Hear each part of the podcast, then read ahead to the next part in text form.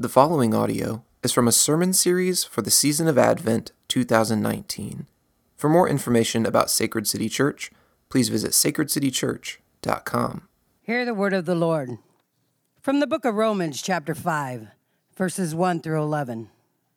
Therefore, since we have been justified by faith, we have peace with God through our Lord Jesus Christ. Through him we have also obtained access by faith into this grace in which we stand and we rejoice in hope of the glory of God. Not only that, but we rejoice in our sufferings, knowing that suffering produces endurance, and endurance produces character, and character produces hope. And hope does not put us to shame, because God's love has been poured into our hearts through the Holy Spirit who has been given to us. For while we were still weak, at the right time Christ died for the ungodly. For one will scarcely die for a righteous person though perhaps for a good person one would dare even to die. But God shows his love for us in that while we were still sinners, Christ died for us. Since, therefore, we have now been justified by his blood, much more shall we be saved by him from the wrath of God. For if while we were enemies we were reconciled to God by the death of his Son, much more, now that we are reconciled, shall we be saved by his life. More than that, we also rejoice in God through our Lord Jesus Christ, through whom we have now received reconciliation. This is the word of the Lord. Good morning, Sacred City. Let's try it again. How you guys doing? Good morning, Sacred City. Yeah, there we go. We're family up in here. It is good to be with you all here this morning. Um, as, as Ben said, I feel like this is a second family, and I love coming to be with you all here. I love teaching the Porterbrook classes and getting to know more of the folks outside of a Sunday morning and just seeing what God is doing here in your midst. If you're new with us this morning, my name is Derek Puckett. As you saw in the picture, I'm the pastor of a church called Renewal Church of Chicago, um, right in the center of the city. It's a multi ethnic, gospel centered disciple making church in the city of Chicago. And if you know anything about Chicago, Chicago is divided across many different lines, socioeconomically and racially. It's one of the most divided cities in America and possibly the world. And we started our church about five years ago in that city. And by God's grace, we're seeing hundreds of people coming through the doors. Um, disciples are being made, and those walls of division between us are being crossed, and people are coming and worshiping Jesus all together as one in the church. I always tell people if you walk in, you're not going to see a, whole, a little bit of pepper in the midst of salt. You're going to see it's going to it's going to look not y'all going to get that when you go home, okay? it's, it's a whole bunch of people coming together from different backgrounds worshiping Jesus. Um, our church now we do two services it's 9.30 and 11 a.m and i want to say something about that because um, i know that two services can be a little bit daunting and it can be like, oh man, we're about to change up the feel of our services. We're about to change up what we've been used to for all these years. And I'm not going to see the people that I normally see on Sunday. And we can't go to lunch and we can't do all these things. Those are things that we feel, right? I mean, those are real things. But here's the reality, as Ben spoke so eloquently about it. You all think, I want you to think of this, and I want to challenge you to think of this evangelistically.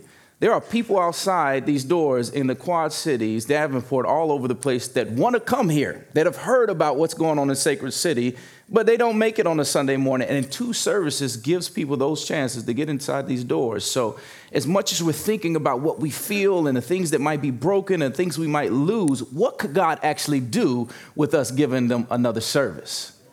Just think about all the people that can come in here. So, this is what my challenge is. I don't want you guys to think about all the things we can lose. Think about what God could do. Think about how you can get involved. Think about the people's hands that you'll shake, the smiles that you'll give them, their chance to see Jesus when they're not getting that chance otherwise. That's what you guys get to partake in. Uh, first Sunday, we did two services um, just to give you some insight in it. In one weekend, we grew over 100 people one weekend. And all we did was add a service. And so there's something that God can do with that. And I don't want us to limit God with what He's doing. I'm looking around, it's packed in here. You all look good, but look, I want more seats in here. I want people to come in. I heard you got like 120 kids. That's amazing. Keep making kids, do all that stuff. But but y'all, you gotta have room for all of this. You gotta parking and this and that. And and and But no, unbeknownst to us, there's some people that are walking here, as much as we like it feeling packed, they'll walk in and be like, ain't no seat for me, I'm not coming back. Uh, it's not, uh, uh, there's nothing, for, I can't, I can't even listen because I'm standing up. And so we don't want any deterrences from people coming to know Jesus, do we? We want them to experience the love, the joy, the fellowship that we get every Sunday here at Sacred City and throughout the week. So here's another opportunity for folks to come in and disciples to be made and us to share Jesus with them. Y'all get excited about what God is doing here. He's up to something, and this is just the beginning. Come on now, y'all can clap better than that. With that said, I, would be remiss if I didn't give honor to my brother, my friend, Pastor Justin Dean, and Mama Dean. Um, yeah, this is a dream that started in their hearts long ago. And now all of you all are here, and there's more being done. There's churches being planted, Sacred City Moline, and things around um, the world that you guys are part of, giving money to that, as well as investing your time, your talents. I, they're not here this morning, but I, I'm gonna act like they were here. Can y'all just put your hand together for your, your lead pastor and, and his wife this morning?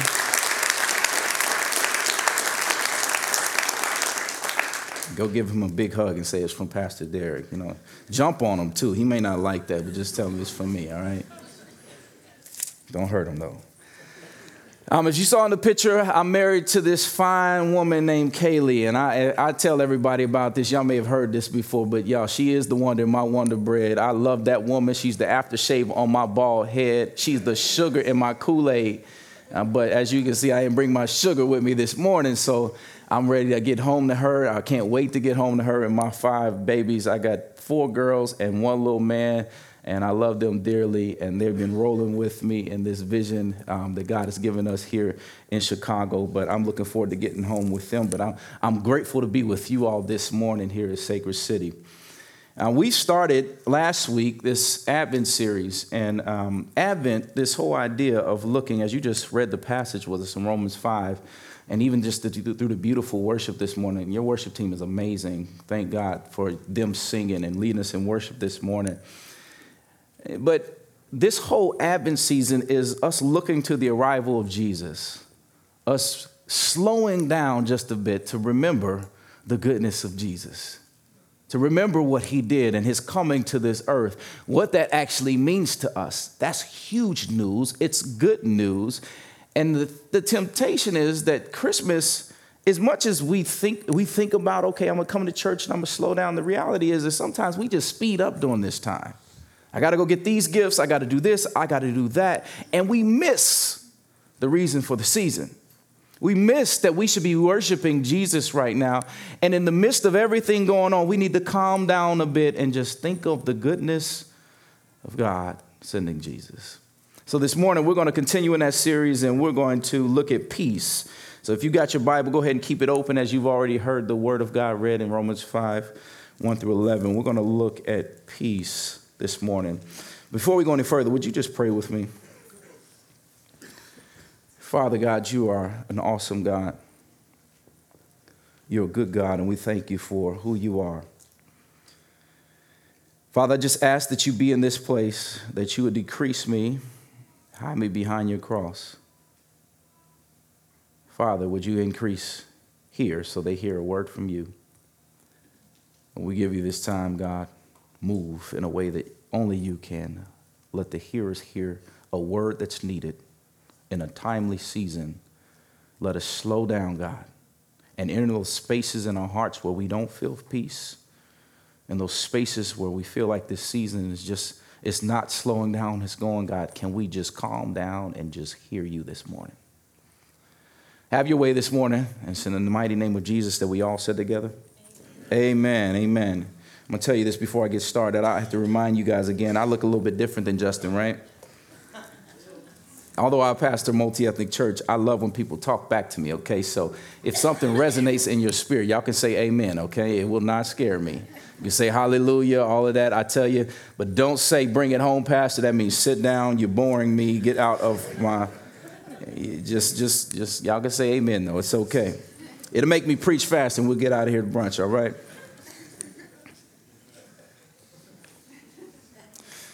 Let me begin with this. When you hear the word peace, what do you think of?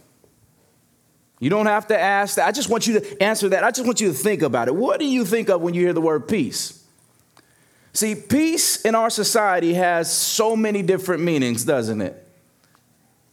You could say peace to someone as a means to say goodbye. Chuck the deuces. Peace. You could say go in peace, which means I hope you have a peaceful day. You could even say, like Miss America, I just desire to see peace on earth. the pain, I just want to have peace on earth.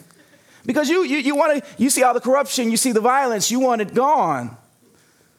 You could pray, God, I just, God, just give me some more peace in my life because you just want a sense of normality. You see, as we can see, we, there's many Uh, definitions and many different ways we've used this word peace. And because of this, as I'm reading this text and I'm thinking about the topic of peace, I honestly had a tough time with this one because I struggle to see a whole bunch of true peace in today's society. Anybody resonate with that? I mean, when you turn on the news, you don't hear about peace. You hear about turmoil, you hear about murder, you hear about famine, you hear about war, wars, hatred, corruption, all over the place. You don't hear about peace or true peacemaking. See, true peacemaking or peace is not a hot topic, but yet, at the same time, there is this piece of us inside of us that yearns to see true peace on earth.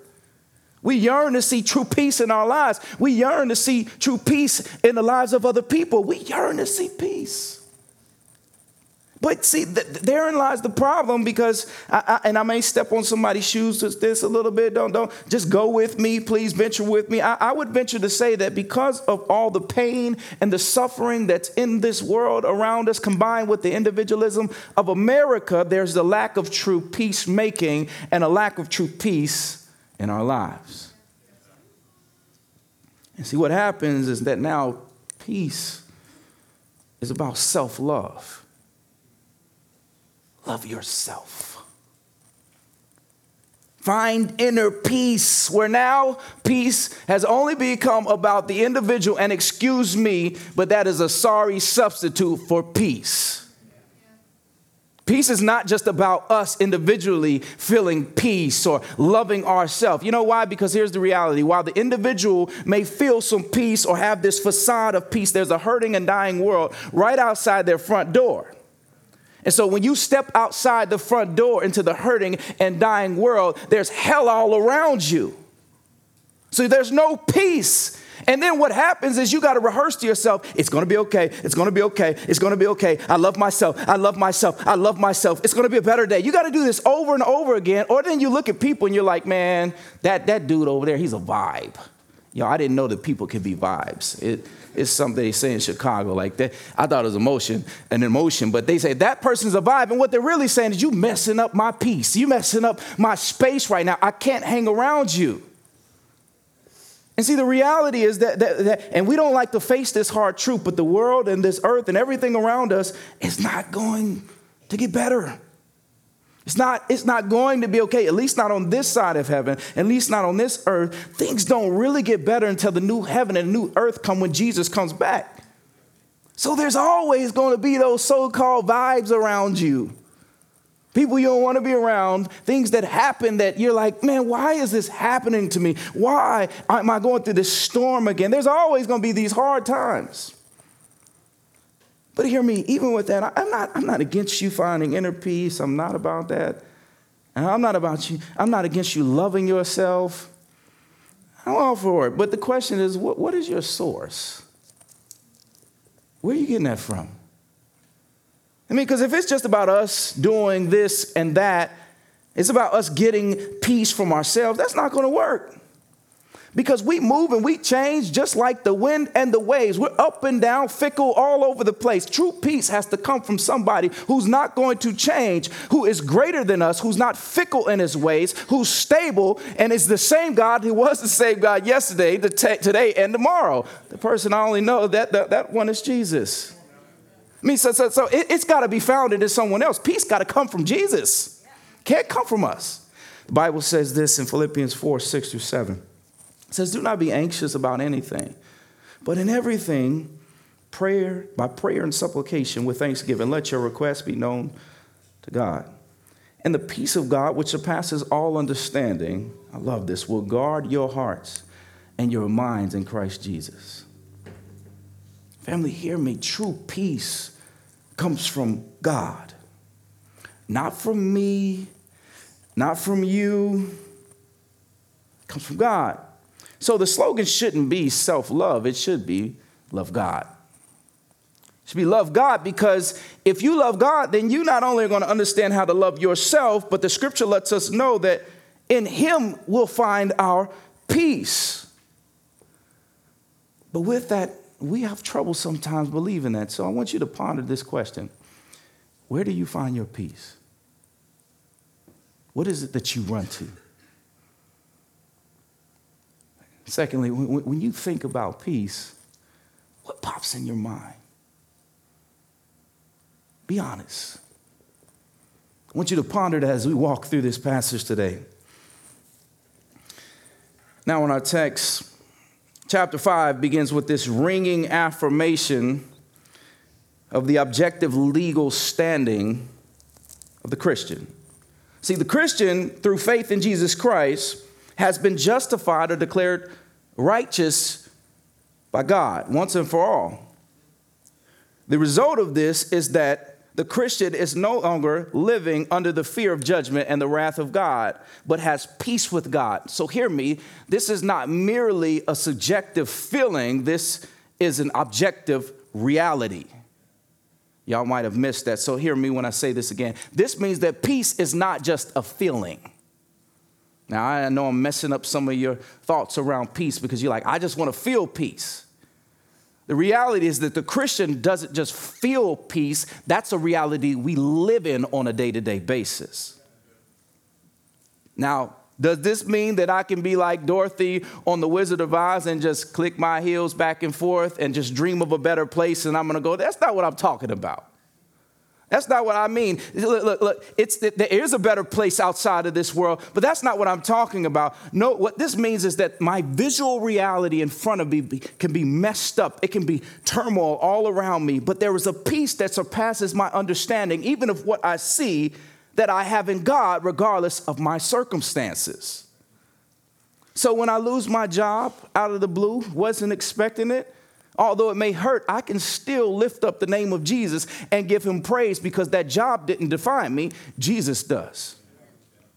When that relationship with that friend or that boyfriend or girlfriend, or even in your marriage, goes awry and it turns upside down, I can still give God praise because my relationship with Jesus still exists. Better yet, when I fall short, when I do something I shouldn't have been doing, when I'm involved in an activity that I know that does not please God. I might feel shame and guilt from it, but at the end of the day, I don't sit there because my activity is not my identity. I am a child of God. Now, hear me, this may be a bit confusing to some of us because peace is, is not something where if you live right, if you do this, do right, you will achieve it. That, that's not the peace this text is talking about. This is a peace that's not warranted because of works, but graciously given to the believer because of someone else's work Jesus.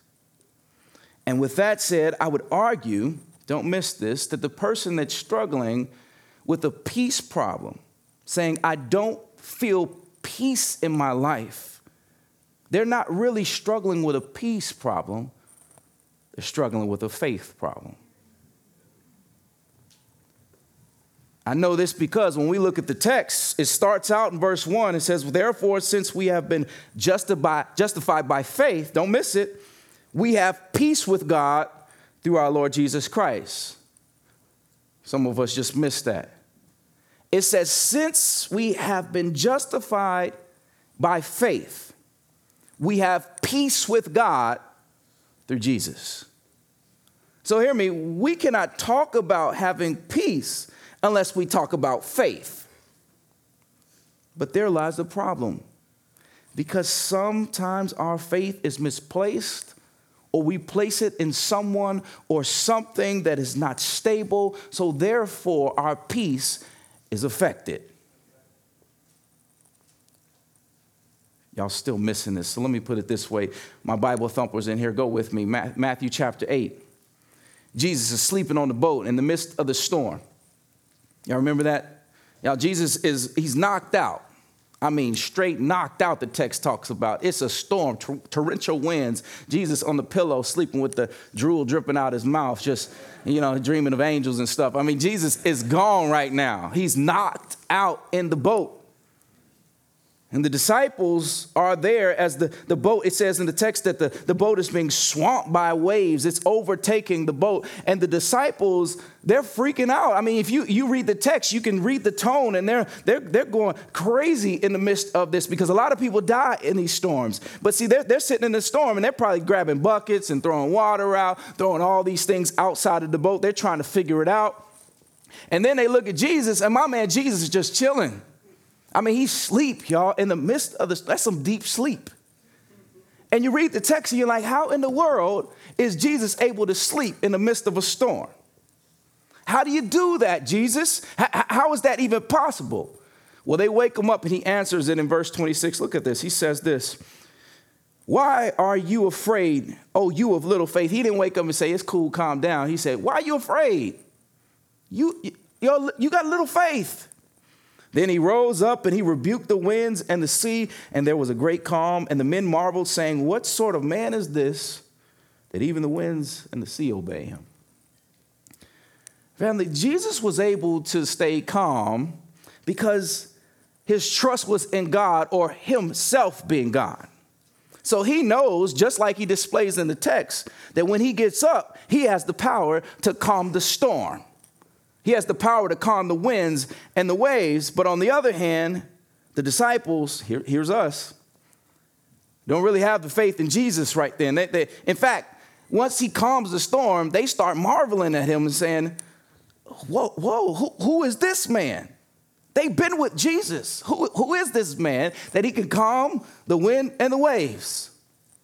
And see, what we're failing to realize, here's where it really gets deep. What, we're failing to realize and put together is that most of the disciples in the boat with Jesus, don't miss this, at the time they were fishermen.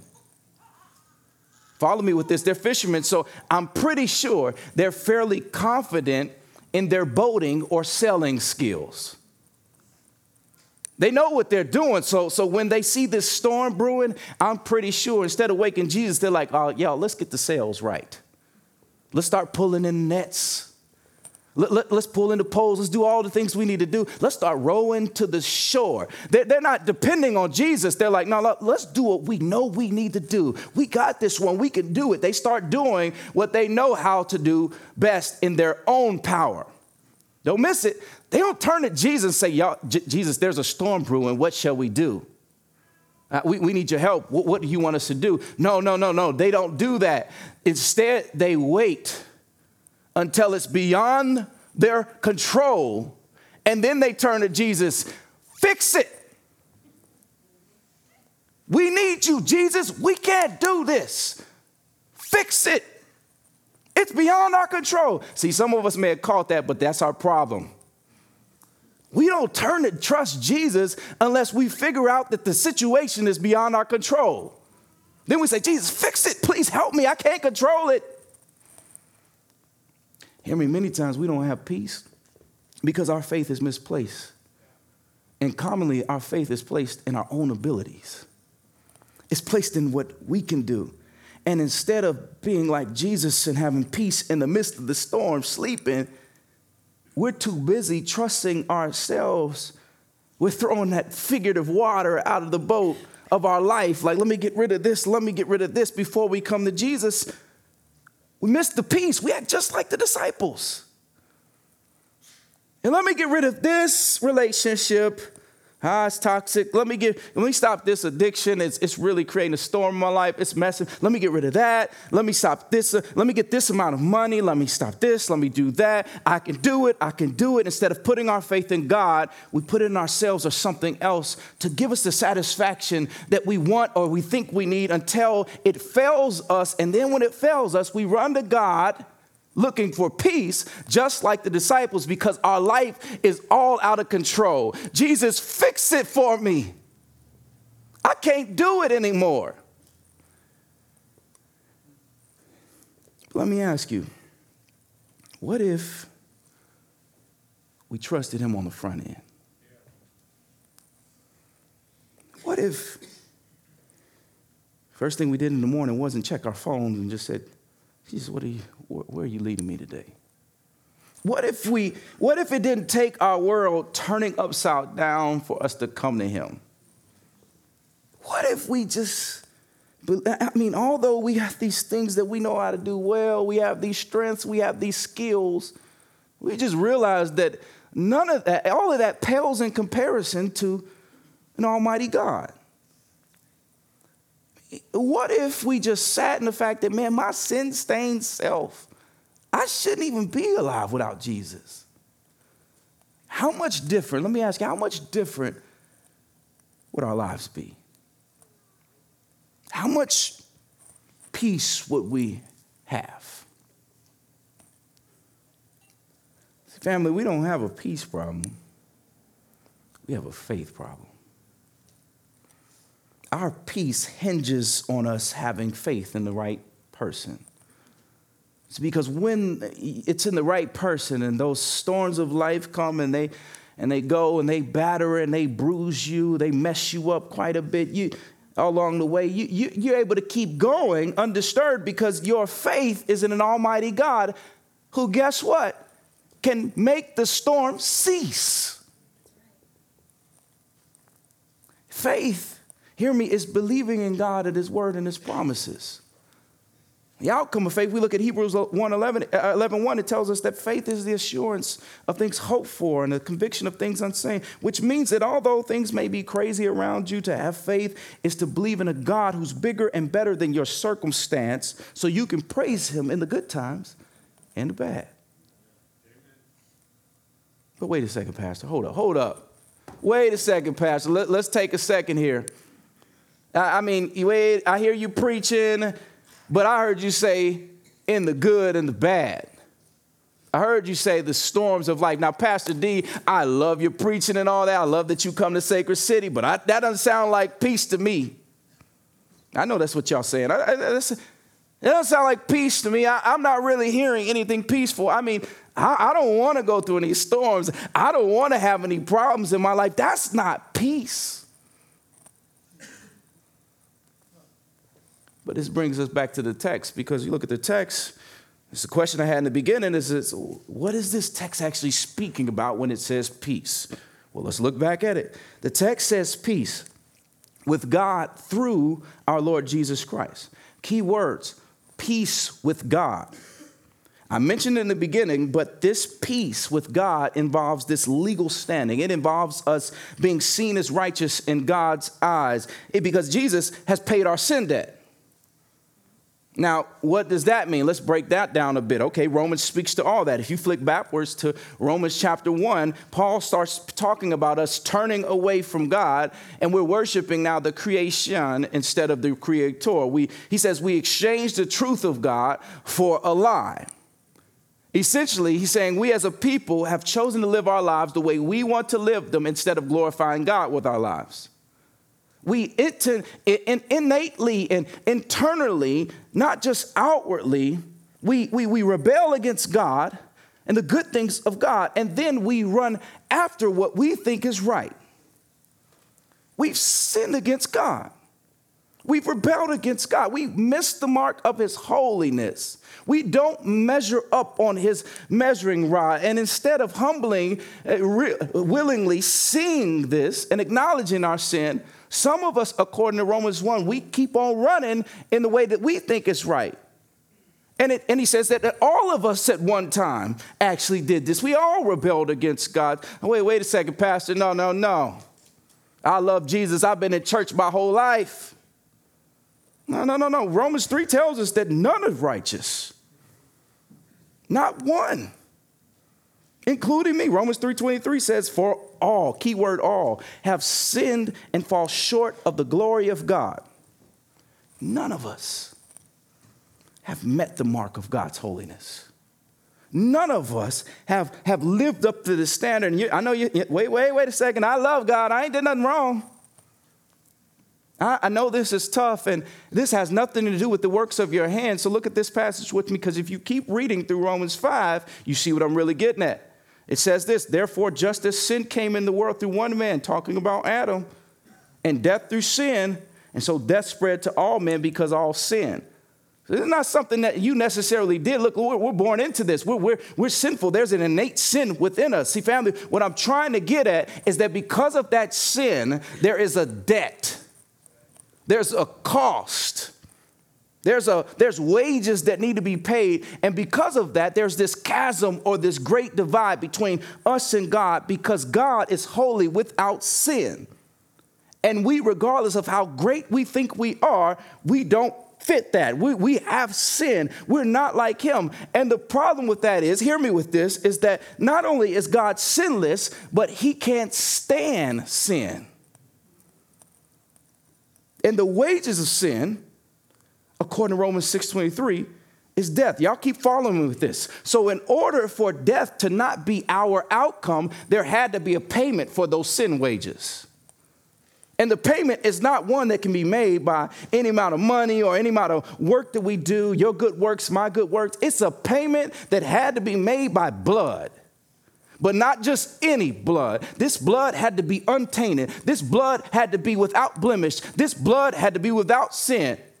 So, what does God do? Even though he knows that we're in our sin, even though he can't stand sin, he loves us enough to send the unblemished Lamb of God, Jesus, into the world to die for us. Jesus comes into this world. He lives the life that we should have lived. Then he dies the death that we deserve on the cross. He takes our sin upon himself and defeats sin and death once and for all, taking it to the grave. And then he raises from the grave. And now that pathway of fellowship, that pathway of righteousness, that pathway of reconciliation between us and God is opened up because of Jesus. Y'all hear me? There, there, now, if you believe, there, there's reconciliation, there's peace between man and God. There was no peace between man and God unless someone died. And that someone had to be without sin. So Jesus, God in the flesh, dies. He had to die for us. But some of y'all not getting this. It's too quiet in here. Y'all missing your amens, all of that stuff. True story here. Let me end with this and I, I and I get out of your way. But true story. In the summer of 1937, in Mississippi, there was this rail bridge operated by the name of John Griffith. He had a son that was named Greg, and he took him to work with him one day. Greg was eight years old at the time, and Greg, he, he wanted to know what his daddy did. So he said, Come on to work with me, son. And he and, and John with his son Greg. Greg's running around, he's poking at different things, he's trying to figure out what works and how they work, different things like eight year old sons do. You know, his sons are running around and he's asking questions and he's pulling out all this thing. So, so, so, so Greg, Greg does all of this and John is watching and he says, Look, look, let me just tell you what I do. So he starts defining what a rail bridge operator does. He says, Look, I, this bridge you see out there, it stands over the great Mississippi River. And what happens is I pull this lever right here, and every time I pull the lever, the bridge will open up, and now big ships can actually pass through the Mississippi River onto the other side because the, the bridge is too low right now. But on top of the bridge, there's the train that comes by. Train comes by every time, and I lower the bridge for it. I make sure the bridge is there for the train to come by, but I, I raise it up when the ships come by. And so the day goes on, and he sees his daddy doing this over and over again. And at one part in the day, John, he raises the bridge up let a ship go past. And a moment or two later, while the bridge is still standing, he, he starts looking around. He's frantic. He's looking for his son. He He can't find his son, and he looks out the window and he sees his eight year old son now climbing on the gears of the bridge. So he goes outside and he starts yelling at his son, Greg, Greg, Greg, Greg, come in. But as he's yelling at him, he hears the sound of the Memphis Express train coming, carrying 400 people. So now he's even more frantic. What do I do? Because his, his son can't hear him, he can't save him, but yet he has to let this bridge down. So he's caught in a dilemma because his son is climbing on the gears of the bridge. So here's the dilemma if he lets the bridge down to let these 400 people go by, he's going to kill his son. But if he keeps it up, then all 400 people on that Memphis Express will die. It's a dilemma. Do I kill my son? Or do I let 400 people die? Now, let me ask you, my parents in here, what would you do? You let 400 people die? Would you sacrifice your son?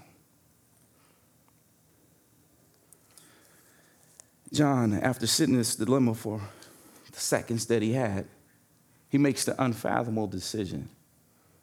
He pulls the lever and allows this bridge to go down, crushing his son. It said that the train went by and John could see the faces of the passengers. Some people reading, some people even waving at him with big smiles on their faces. And he's sitting there watching them go past, and none of them are realizing the sacrifice that was made on their behalf. John starts weeping and he says, Don't you realize that my son just died so that you could have life? And, family, here's the reality some of us are just like those passengers, especially in this season. We just keep riding by on the train.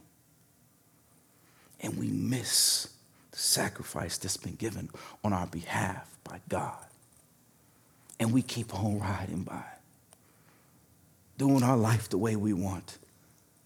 And in that process, we're missing the peace of God through Jesus and his sacrifice. And what happens is that we keep on searching for that peace in all these other things around us. We keep on going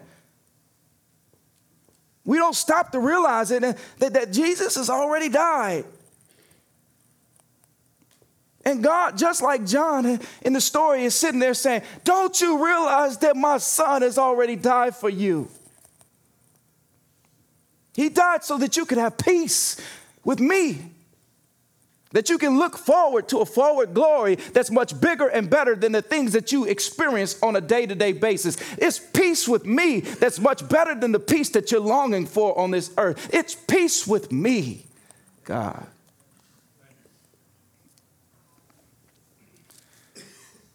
But I know some of us are still saying, well, I still don't see the peace in that. I'm going through it. I'm getting hit with storms and problems and all different from all different angles. I, I, am getting it. I'm getting hurt right now, Pastor. I'm, I'm getting hit. Hear me. Peace with God does not mean that you will not have issues or problems in this life. You will have trouble. You will have issues. You will have problems. This world will get hard, but peace with God means that if you believe, you will not suffer the consequences of your sin. He's saying, look, look, Jesus has already took the consequences of your sin. And here's the reality. We will never understand the full cup of wrath that Jesus took on himself. We'll never understand the peace that we get to experience because we will never have to experience that death on the cross. But as we walk in our lives and we experience our sin and we experience the mess that we are and, and, and, what we bring to the table and how, how God has been so good to us, y'all, it's a time where we can remember and say, Thank you, Jesus, for being so good. And we can meditate on Him and have peace. So, so that means that although problems may occur on your job or in your life, it may not be going right right now, the believer can have peace with God that surpasses understanding. That's why Advent is such a sweet time. That's why this time of year, I look forward to it every year. I think about it all the time because this is a time where everybody in our world, our country is thinking about, man, let's slow down a bit. Christmas is coming. And we get the chance as the church to sit and remember what this really means that Jesus has stepped out of heaven and came here and died the death that we were supposed to die. And now, because of that, there's peace with God. So, hear me, your year may be feeling like it's a messed up year, and 2019 wasn't your year. But instead of dwelling on the mess, remember what Christ did for you. Maybe you're weak, or even last night, y'all I can tell you this week has been a mess for me. I've been hurting all kind of ways from different people and things in my church, things around me. But yet, I can meditate on the goodness I have in Jesus and allows me to keep going and feel a peace regardless of what I'm feeling from people or things around me because I'm meditating on His goodness. I mean, you, may have walked in here and you're in a storm. You feel like a, you know a storm is on the rise. You can see it, it's coming. Some problems, things are about to occur in your life, you see it. But instead of meditating on that, why don't you just sit and dwell? Rest in Jesus. Doesn't mean it won't hit, but you know you can go through the storm because you serve and trust a God that's much bigger and better than your circumstance. Family, let's not get caught riding by on that train and miss the goodness of God. Remember, we that believe, we now have peace with God through our Lord Jesus Christ. Amen. Amen. Let's pray together. Father God, thank you for this morning. You're a good God. God, I know there are folks here that are still figuring this out and still running after you, God. Still saying, I, I want to feel that peace. God, I pray that they would have heard the words today, that you intercede in their hearts right now and draw men to yourself, men and women to yourself, because we know that your God can do that. God, I also pray for the believer that walked in here that's feeling all kind of mess. And Christmas season is not a season that they look forward to. It's a season of hurt and things that they rem- they're reminded of that they don't want to be reminded of. God, I pray for them and I pray for all people that have walked in here that we would just sit and remember the goodness of God and the peace we have in Jesus through your sacrifice. That's good news let us not forget the goodness we have in Jesus. God, as we come to the table this morning to partake in a meal with one another, God, let us remember that sacrifice. And let us celebrate in thanksgiving. It's in the mighty name we pray. In Jesus' name, all these things. And everyone said together, Amen. Amen.